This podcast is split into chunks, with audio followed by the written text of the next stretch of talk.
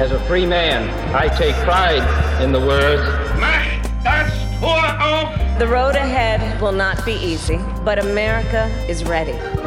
Unter Freunden, der Talk aus der US-Botschaft in Berlin.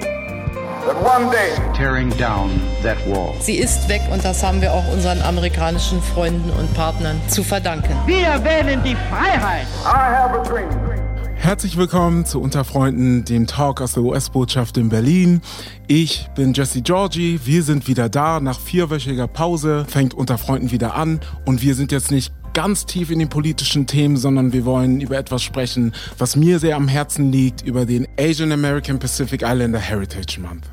Und natürlich geht es hierbei auch um Diversität, um interkulturelle Identitäten. Und ich würde gerne meine Gäste vorstellen. Wir haben einmal dabei Pauline Kau, die Generalkonsulin in unserem US-Konsulat in Düsseldorf. Hallo Pauline, herzlich willkommen. Ich freue mich, dass du den ganzen Weg aus Düsseldorf heute Morgen mit dem ICE hergefahren bist und auch bald wieder zurückfährst. Und dann haben wir Frank Young dabei. Oder Frank kann ich schon sagen, ne? Würde ich ja, mal. ja, ja, geht auch. Und äh, den kennt ihr wahrscheinlich. In der Podcaster-Community ist Frank ziemlich bekannt, weil er einen fulminanten, tollen Podcast hat, der Halbe Kartoffel heißt. Und wo er sich sehr viel mit Migration, kulturelle Identität und vielen anderen Dingen beschäftigt. Ich freue mich auch, dass du dabei bist, Frank. Ja, schön. Danke für die Einladung schon mal. Der Asian American Pacific Islander Heritage Month. Pauline, darf ich dich fragen, was dir dazu kommt, wenn wir darüber sprechen?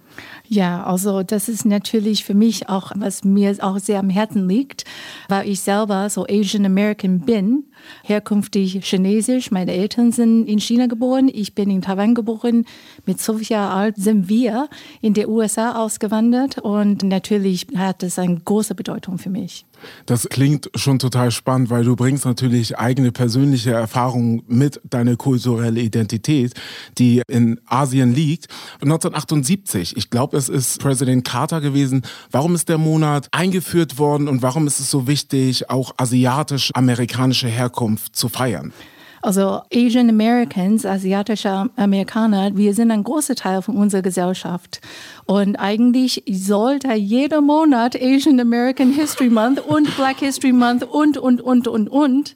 Aber natürlich, bis es so weit ist, dass wir nicht über diese Thema besonders sprechen müssen, sollte dann natürlich ein Asian American History Month stattfinden. Sehr schön gesagt. Frank, ich gehe einmal zu dir. Mhm. Asiatische Herkunft, für mich persönlich, ich bin mit vielen Deutsch-Vietnamesen zum Beispiel groß geworden. In Deutschland, meine Heimatstadt Hamburg, ist das auf jeden Fall geläufig gewesen. Was kommt dir, wenn du an asiatische Herkunft, asiatische Kultur denkst? Was kommt dir, wenn du an deinen persönlichen Werdegang denkst, aber auch generell in Deutschland? Mhm. Also mein persönlicher Hintergrund ist ja koreanisch, also meine mhm. Eltern sind aus Korea mhm. und wenn ich so an meine Kindheit und Jugend denke, dann denke ich natürlich vor allem an die koreanische Community in mhm. Hannover. Ja. Man ungefähr, weiß ich nicht, 30, 40 Familien. Wir haben uns öfter getroffen zu Festen, zu Reisen, äh, einfach mal so zu Abenden und das hat mich sehr geprägt, diese größere Gemeinschaft, so eine Art Ersatzfamilie.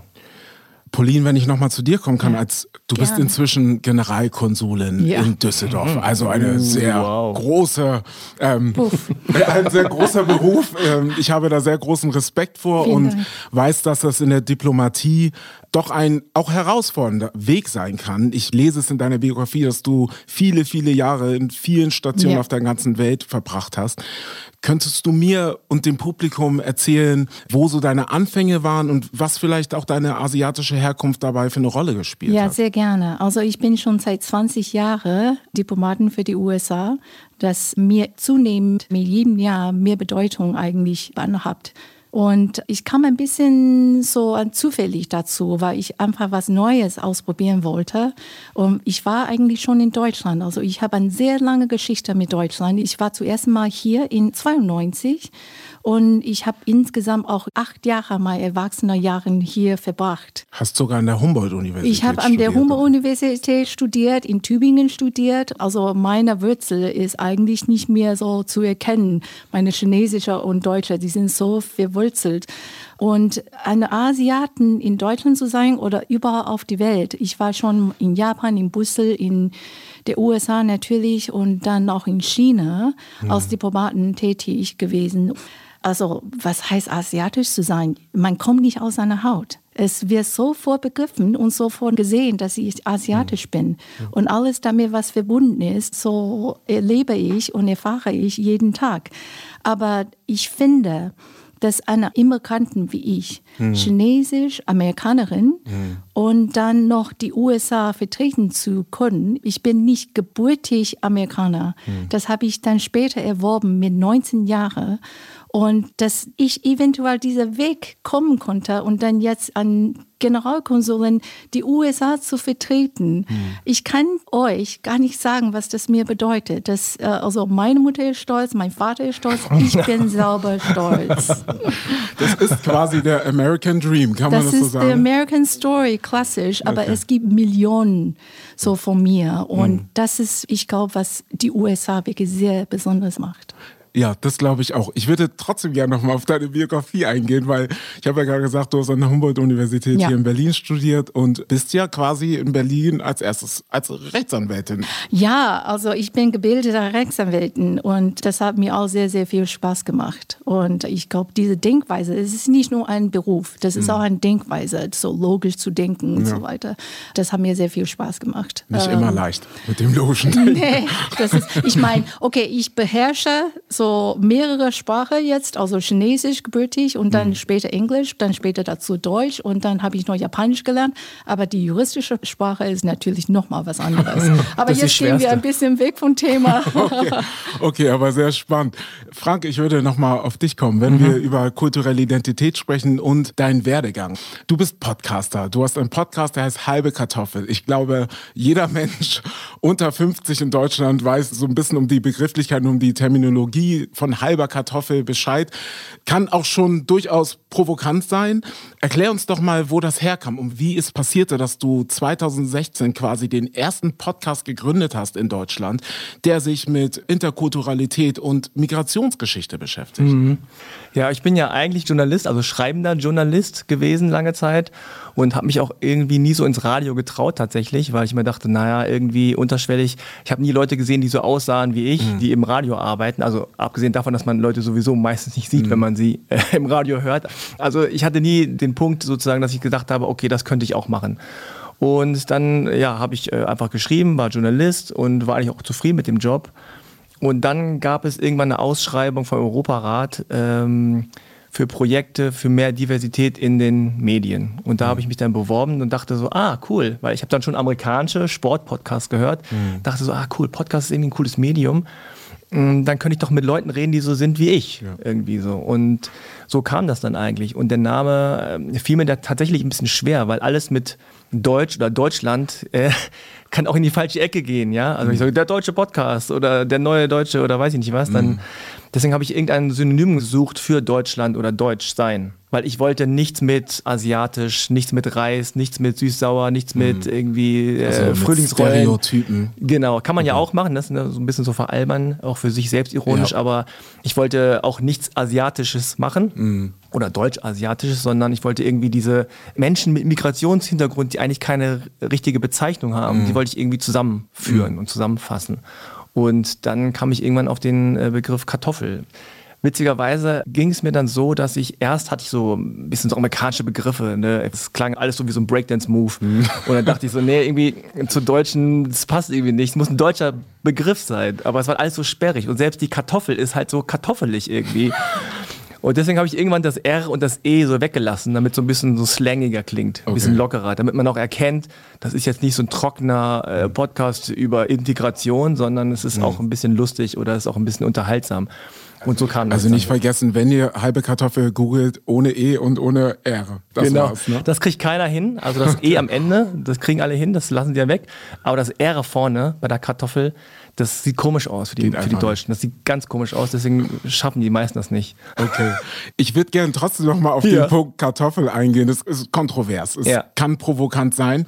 Was entgegnest du Menschen, wenn sie sagen, oh, jetzt fühle ich mich aber provoziert als äh, Bio-Deutscher, wenn man das sagen kann, oder Urdeutscher? Ja, manche sagen ja sogar, das ist Rassismus gegen Weiße. Ja. Also erstmal ist es ja so, und das verkennen die meisten, dass ich mich ja selbst so nenne. Ja. Ne? Also eine Selbstbezeichnung. Und da ist dann eigentlich schon sozusagen meistens die Diskussion für mich zumindest beendet, weil ich nicht andere so nenne, sondern ich mich selbst so nenne. Und das heißt, dass ich auch einen deutschen Anteil habe und irgendwie halb oder was auch immer bin. Ja? Und deswegen ist es keine Beleidigung für andere, sondern es ist äh, eine selbstironische Bezeichnung für mich selbst oder für die Menschen, die wie hier alle leben, in Deutschland aufgewachsen sind zum Beispiel oder geboren sind, mhm. die auch eine deutsche Identität haben und teilweise sich aber schwer tun mit der deutschen Identität, weil sich Deutsche allein schon schwer tun mit der deutschen Identität. Ja. Und ja. Kommt auch die Frage auf, was ist die deutsche genau. Identität? Also ja. Wer ist deutsch und wer ist nicht deutsch? Genau. Da hast du recht. Und ich meine, 2016 mit dem Podcast losgegangen, 2018 sogar schon für den Grimme-Preis nominiert. Mhm. Also habt ihr anscheinend was richtig gemacht, würde ich sagen. nicht ganz leicht, für den Grimme-Preis nominiert zu werden. Ich würde gerne noch mal darauf eingehen, wenn wir darüber sprechen, Pauline, gleich auch nochmal an dich. Ja. Was macht dich aus? Wir haben jetzt gerade von deinem Werdegang gehört. Was macht dich aus? Was macht deinen kulturellen Background aus und wo hat es dich in positiver Hinsicht, aber vielleicht auch in negativer Hinsicht bisher hingeführt? Vielleicht auch im Leben hier in Deutschland, da du ja mehrere Stationen in Deutschland gemacht hast. Ja, also egal wo ich gewesen bin, hat es immer irgendwas ausgemacht. Es ist auch schwer zu sagen, ob das positiv oder negativ ist. Mhm. Ich glaube, das ist eher so, wie ich das annehme, so wie meine Wahrnehmung ist. Weil wenn es negativ ist, kann man das auch als positiv, mhm. aus irgendein treibender Kraft verwechseln oder so zu nutzen. Ja. Insofern, das ist vielleicht ein bisschen philosophisch, aber das muss man ja, weil ja. ansonsten würde man so davon runtergekriegt ja. werden. Ich meine, ich habe negative Erfahrungen schon in Deutschland, in Brüssel, in, auch in Asien gekriegt, weil mein ganzes Leben lang bin ich ein Außenstehender. Okay. Und ich bin immer in der Minderheit, egal wo ich hm. bin. Hm. Und wenn ich einfach so mich dadurch definieren lasse, dann bin ich immer benachteiligt. Hm. Und ich akzeptiere das nicht. Und insofern verwandle ich das Negative, was eigentlich vielleicht klassisch konventionell als negativ angesehen wird, hm. ins Positiv. Hm. Und ja, also so ist das. In Deutschland, ich komme zu gewisser Kraft, wenn ich irgendwie eine negative Erfahrung bekomme, weil ich sage, ja, okay, vielleicht hat dieser Mensch dann mich nur so gesehen, von meinem Aussehen und, und so weiter, aber er oder sie hat mich dann nicht kennengelernt. Vielleicht habe ich was verloren, aber er oder du hast noch mehr noch Umso mehr, ne? Umso mehr, ja. genau. Genau so ist es. Ja. Insofern, ja, es ist vielleicht nicht ganz einseitig. Das ist nie einseitig. Aber ich fand es ganz schön, wie du gerade beschrieben hast, dass man selbst das, was man als negativ empfindet, zu etwas Positiven oder zu etwas bringt, überbringt, was für einen selbst dann auch was Positives sein kann. Wenn ich darf, also ich ja. finde, das ist eigentlich in Immigranten oder auch in asiatischer Kultur ganz hm. stark geprägt. Hm dass wir einfach so mehr zu kämpfen haben, vielleicht, auch wenn man das nicht unbedingt so gleich wahrnimmt mhm. und das motiviert.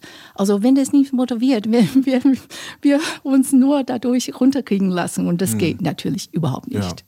Ich glaube, das können alle Menschen mit Migrationsgeschichte ja. in irgendeiner Form sagen ja. und können sich wahrscheinlich gerade auch mit dem identifizieren, was du gesagt hast, Pauline. Mhm. Frank, wie ist es bei dir? Weil wir haben natürlich jetzt Pauline aus US-amerikanischer mhm. Sicht gesehen in ihrem Leben in Deutschland. Wie ist das denn für dich als jemand, der in Deutschland quasi kultiviert und sozialisiert wurde?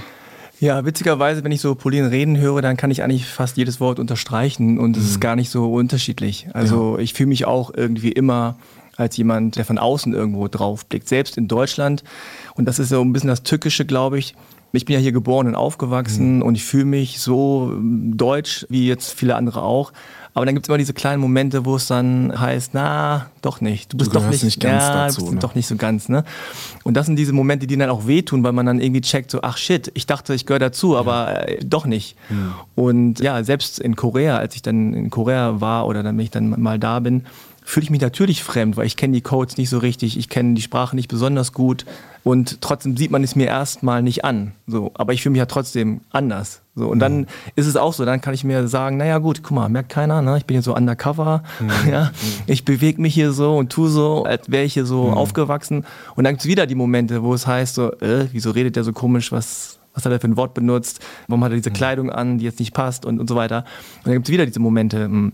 Und wenn ich im Ausland bin, ist es natürlich auch so. Dann sieht jeder sofort, ah, der ist nicht von hier, der ist nicht aus Spanien oder Griechenland oder Großbritannien oder so. Das klingt jetzt ganz, ganz schlimm und böse, so ist es jetzt nicht, aber also das ist eine Identität, an die du dich gewöhnst. Du gewöhnst dich daran, immer der zu sein, der irgendwie so neu ist. Irgendwie anders ist. Und ne? du hast so ein, so ein Radar irgendwie, ne? ja. Darf ich was dazu Ja, sagen? natürlich. Ich finde, Frank, also was du da erwähnt hast, diese Idee von Gehören, wo man hingehört. Also das ist für uns, du und ich, das hat eine ganz völlig andere Bedeutung. Also ich konnte sagen, ich gehöre nirgendwo, weil wo ich bin, das ist nicht meine Heimat. Und ich weiß nicht mehr wirklich, wo meine Heimat eigentlich ist. Insofern ist Heimat jetzt ein Begriff. Und auch wenn ich nirgendwo hingehöre, dann gehöre ich überall hin. Also zurück zu dem Punkt, positiv, negativ, man kann das dann so anordnen, also wie man sich orientiert. Ja, wie du sagst, Pauline, man ist flexibler. Ich glaube, du als Diplomatin bist so oder so darauf Sowieso. angewiesen, Sowieso. flexibel Ja. zu sein in deinen Lo Ja. Locations und äh, ihr Beruf. Ortswechsel. Ja. Es ist eine Berufung. Wo bin ich jetzt? No, Moment. Ja. Okay. Ähm, schön ist natürlich, dass du trotzdem immer wieder nach Deutschland zurückgekehrt ja, das ist bist. zweite Heimat eigentlich. Zweite Heimat, Ja. okay. Dann, dann sind wir wieder bei dem Heimatbegriff. Ich möchte das Ganze eigentlich nicht allzu sehr hochwissenschaftlich einkategorisieren, aber wir sind wieder bei dem Punkt, wo seid ihr zu Hause? Ich finde, Ja. der Begriff sich beheimatet fühlen, zu Hause sein, ist für mich, ich kriege da Gänsehaut, weil Frank hat gerade ein gutes Beispiel genannt, du bist in Korea und fühlst dich da nicht zu Hause, weil dein Deutschsein dir natürlich übermittelt und vielleicht auch anderen übermittelt, dass du anders bist. In Deutschland ist es vielleicht phänotypisch, das ist etwas, was Menschen sehen, aber du bist deutsch. Pauline, kennst du das Beispiel in den USA oder in anderen Ländern, wo du gelebt hast, dass, wie du gesagt hast, dass du immer die Außenstehende bist Ja. und auch so identifiziert wirst? Puh, das ist also Heimat. Was ist Heimat? Das ist also inzwischen ist Heimat wirklich so ein Begriff. Das ist ein Gefühl. Das ist nicht mehr in irgendein Ort bezogen oder dadurch definiert. Also früher habe ich gedacht, mein Heimat ist da, wo alle Menschen, die mir lieb sind, wo sie sind. Und inzwischen, ich bin Mutter von zwei Kindern. Wir sind eine Einheit. Und wo wir sind, das ist mein Heimat. Das ist einfach so ein Gefühl. Und das eigentlich ähm, ist sehr praktisch natürlich, wenn man ein Diplomaten ist. Dann kann ich so, so überall so eine neue Heimat dann erkunden. Die Kinder können sich auch nicht so sehr beschweren, weil ja, genau. sind ja alle zusammen. Ich hoffe eigentlich, ja, Sie haben auch das Gefühl. Okay. Ja. Sehr schön. Ich würde auch gerne nochmal auf das Thema Stereotype, vielleicht auch Alltagsrassismus ähm, übergehen, weil ich glaube, wir haben das alle erlebt in irgendeiner Form. Hat sich das für euch in den letzten zehn Jahren vielleicht verändert in der Wahrnehmung, wie ihr Alltagsrassismus selbst wahrnehmt und wie vielleicht auch die öffentliche Debatte stattfindet? Frank, vielleicht wenn wir nach Deutschland schauen, was denkst du? Wandel? Ja, also großes Thema. Erstmal glaube ich, dass wir in den letzten Jahren überhaupt angefangen haben, darüber zu sprechen, In dass es das gibt. Und äh, es gibt aber immer noch sehr, sehr viele Menschen, die immer noch nicht gecheckt haben, worüber wir eigentlich sprechen. Sondern die mal sagen, äh, ich bin doch kein Rassist und jeder, der mich kennt, weiß doch, dass ich kein Rassist bin und so. Und darum geht's ja gar nicht. Ja. Äh, es sind halt diese kleinen Mückenstiche, diese kleinen, äh, also Mikroaggressionen, wie es heißt. Ja, die jucken dann, ne? ist Mhm. nicht so ganz schlimm, aber die kratzt man dann vielleicht auf, dann entzündet sich so, dann Ich ist meine, man das so, ist eine ah, große Wunde, ne? dann wird es vielleicht eine Wunde und man erinnert sich komischerweise, selbst ich jetzt mit meinen fast 46 Jahren, Oh. ja, ja, ja, oh, genau, ich erinnere mich daran, was früher passiert ist vor 40 Jahren. Obwohl ich es damals noch nicht benennen konnte. Ja. und wo man jetzt vielleicht sagt, ja, hat drei Chinesen im Kontrabass jetzt gesungen und so, mein Gott, war halt fürs Vokale lernen und so weiter. Aber ich erinnere mich an die Situation. Also ich habe die noch im Kopf, ich kann die nachspielen, nachstellen. Obwohl ich damals nur dieses Gefühl hatte, irgendwas stimmt nicht, ja. Also irgendwas fühlt sich nicht gut an. Und äh, jetzt haben wir langsam Begriffe auch aus dem amerikanischen oder englischen, ja, wo man wirklich sagt, da sind die von der Diskussion her schon ein bisschen weiter. Ja. Und äh, wir fangen jetzt erst an, darüber zu sprechen. Und über Diversität. Vor zehn Jahren, wenn hätte das Wort Diversität gesagt, hätten alle gesagt, was, was, was das denn? Worum geht's ja eigentlich? Ja, hast du recht. das? Und so. Und ja, langsam kommt es, aber es läuft noch nicht, also meiner Ansicht nach noch nicht schnell genug. Hm. Wohingegen andere schon wieder sagen, oh mein Gott, ist jetzt aber auch langsam gut. Ja. Ja, schon Also, genervt sind. So. Ja, das vielleicht auch Mhm. in der Mehrheitsgesellschaft in Deutschland, das noch lange nicht angekommen ist und dass man auch vielleicht auch manchmal die Empathie fehlt. Äh, Ja, auf jeden Fall. Auch das Wort Empathie gibt es noch nicht so lange für die meisten. Okay. äh, ja, Pauline, deine Erfahrungswerte. Stereotyp. Ja. Also Es ist so schwer. Also mhm. Stereotyp kenne ich nur. Mhm. Aber diese Diskussion, diese Debatte, ich glaube, in meiner Lebenszeit ist schon sehr weit gekommen. Aber natürlich in den letzten zwei Jahren, in der Pandemiezeit, dadurch, dass diese Pandemie in China angefangen hat, mhm. eigentlich sind die Asiaten irgendwie schon wieder im Fokus und mhm. negativerweise mhm. geraten. Und da sieht man wirklich, wie weit das, wir, wir das noch Weg, immer noch ja. haben. Genau. Also Stereotyp, natürlich, also das ist was Wahres dran sonst wäre das gar nicht ein Stereotyp. Also die Asiaten sind fleißig, ja, ich bin fleißig. ich setze Wert auf Ausbildung, ja, das tun wir, das tun meine Familie. Aber wir sind so viel mehr. Ja. Ich finde, das ist das Problem. Stereotypen sind so wie irgendwie ein Shorthand, um ja. Dinge zu verstehen, anzuordnen, ja. Leute in Schubladen zu Schubladen tun. Zu stecken, Aber wir verlieren dann so viel, weil letztendlich sind wir alle irgendwie alle Individuen. Ja. Und also Frank und ich sind to aus, total ja. unterschiedlich ja. und äh, das ist auch gut so. Ja. ja, aber wenn wir auf die Straße gehen, denken alle, wir sind verwandt.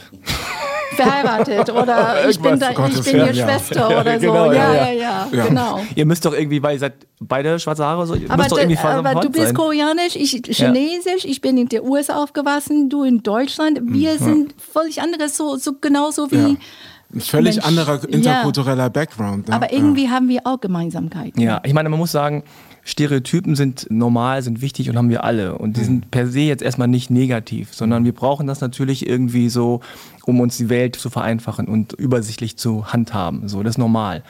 Wenn wir bestimmte Dinge kennen, dann wissen wir, ah ja, das kenne ich, ah ja, großer schwarzer Mann, hm. ja, Basketball. so, ja.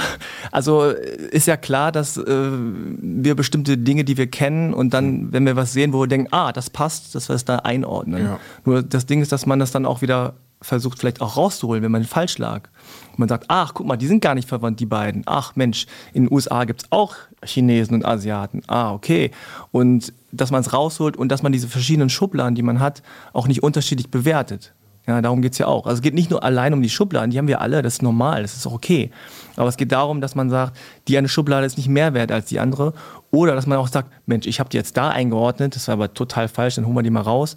Ich kann sie auch für mehreren Schubladen einordnen, das ist doch super.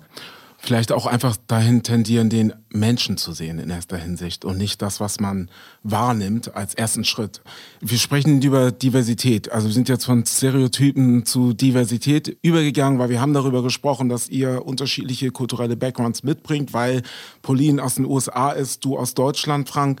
Ich würde gerne noch mal kurz darüber sprechen, was politisch vielleicht auch inzwischen schon implementiert wird. Ich weiß, in den Vereinigten Staaten gibt es das State Department, da ist quasi eine ganze Abteilung, wenn man es jetzt auf gut Deutsch sagen würde.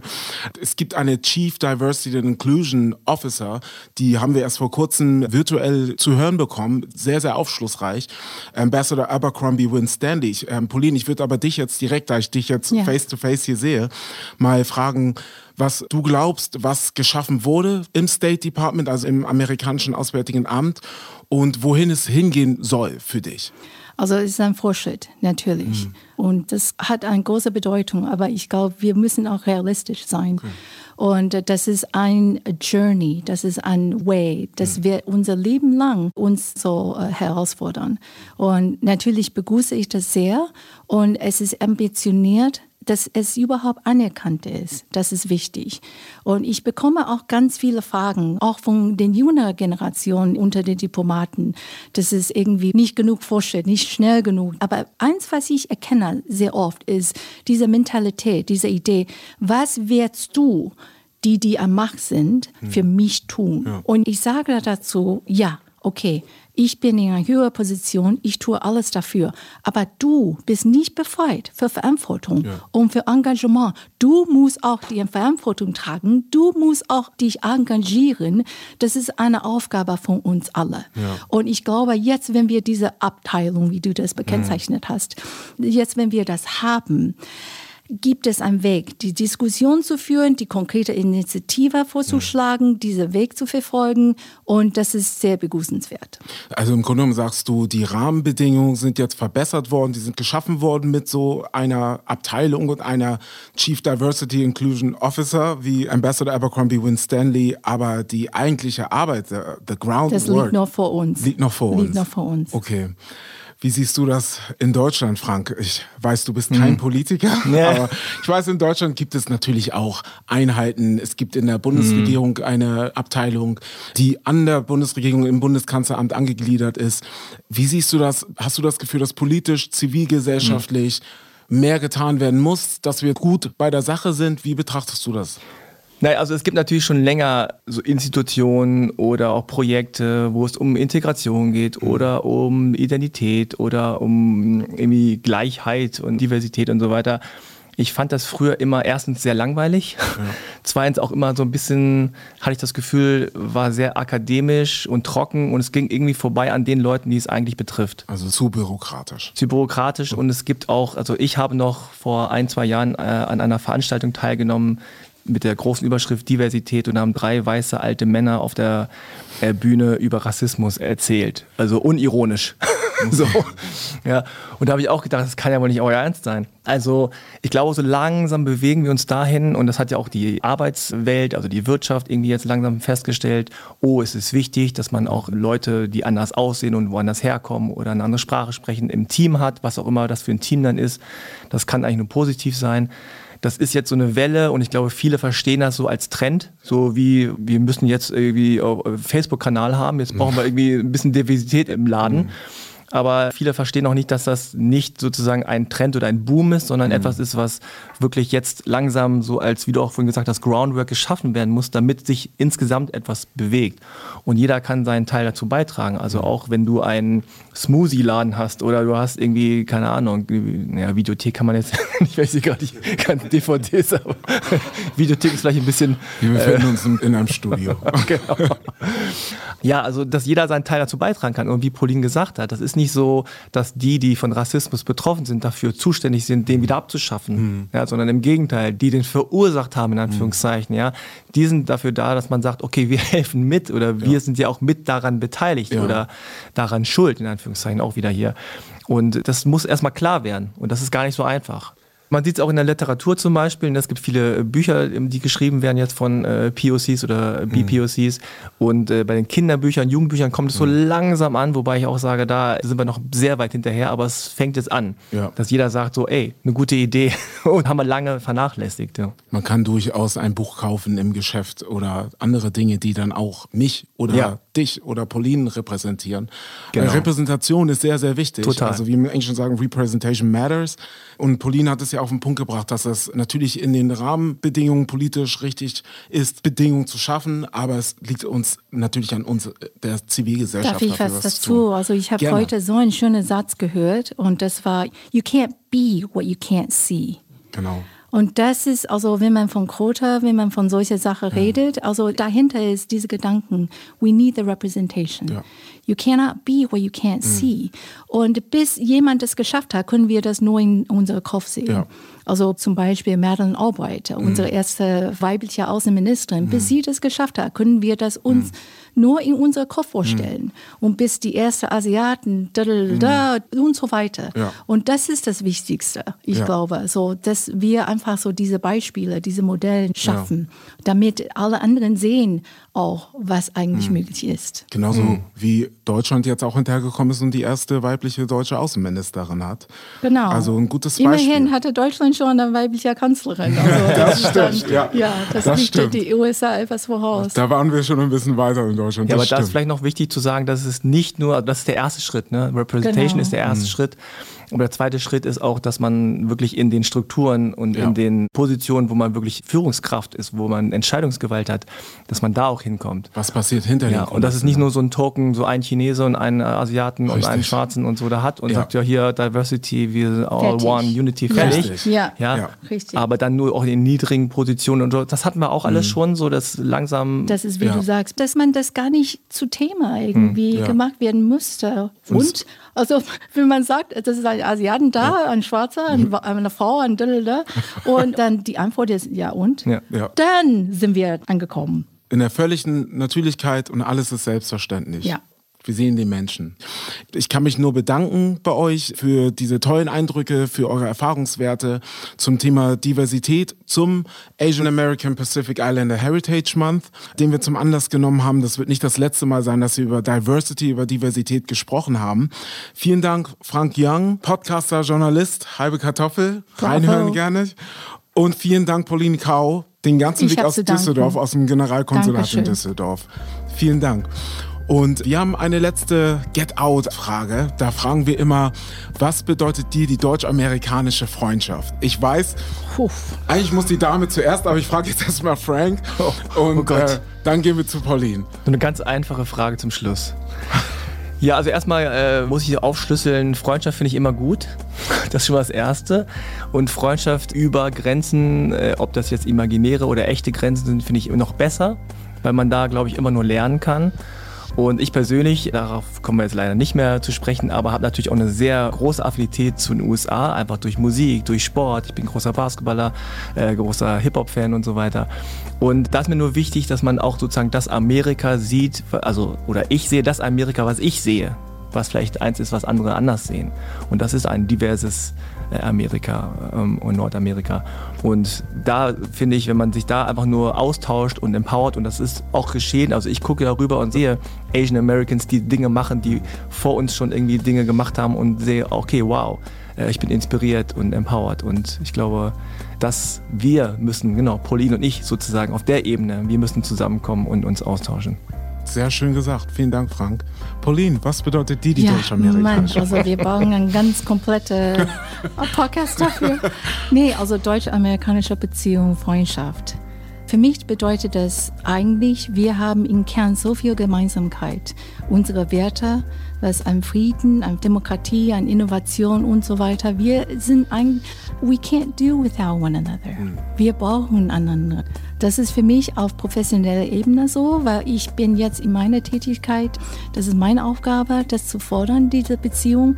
Aber auf persönlicher Ebene, ich fühle mich wohl in Deutschland. Das ist, wie gesagt, mein zweiter Heimat.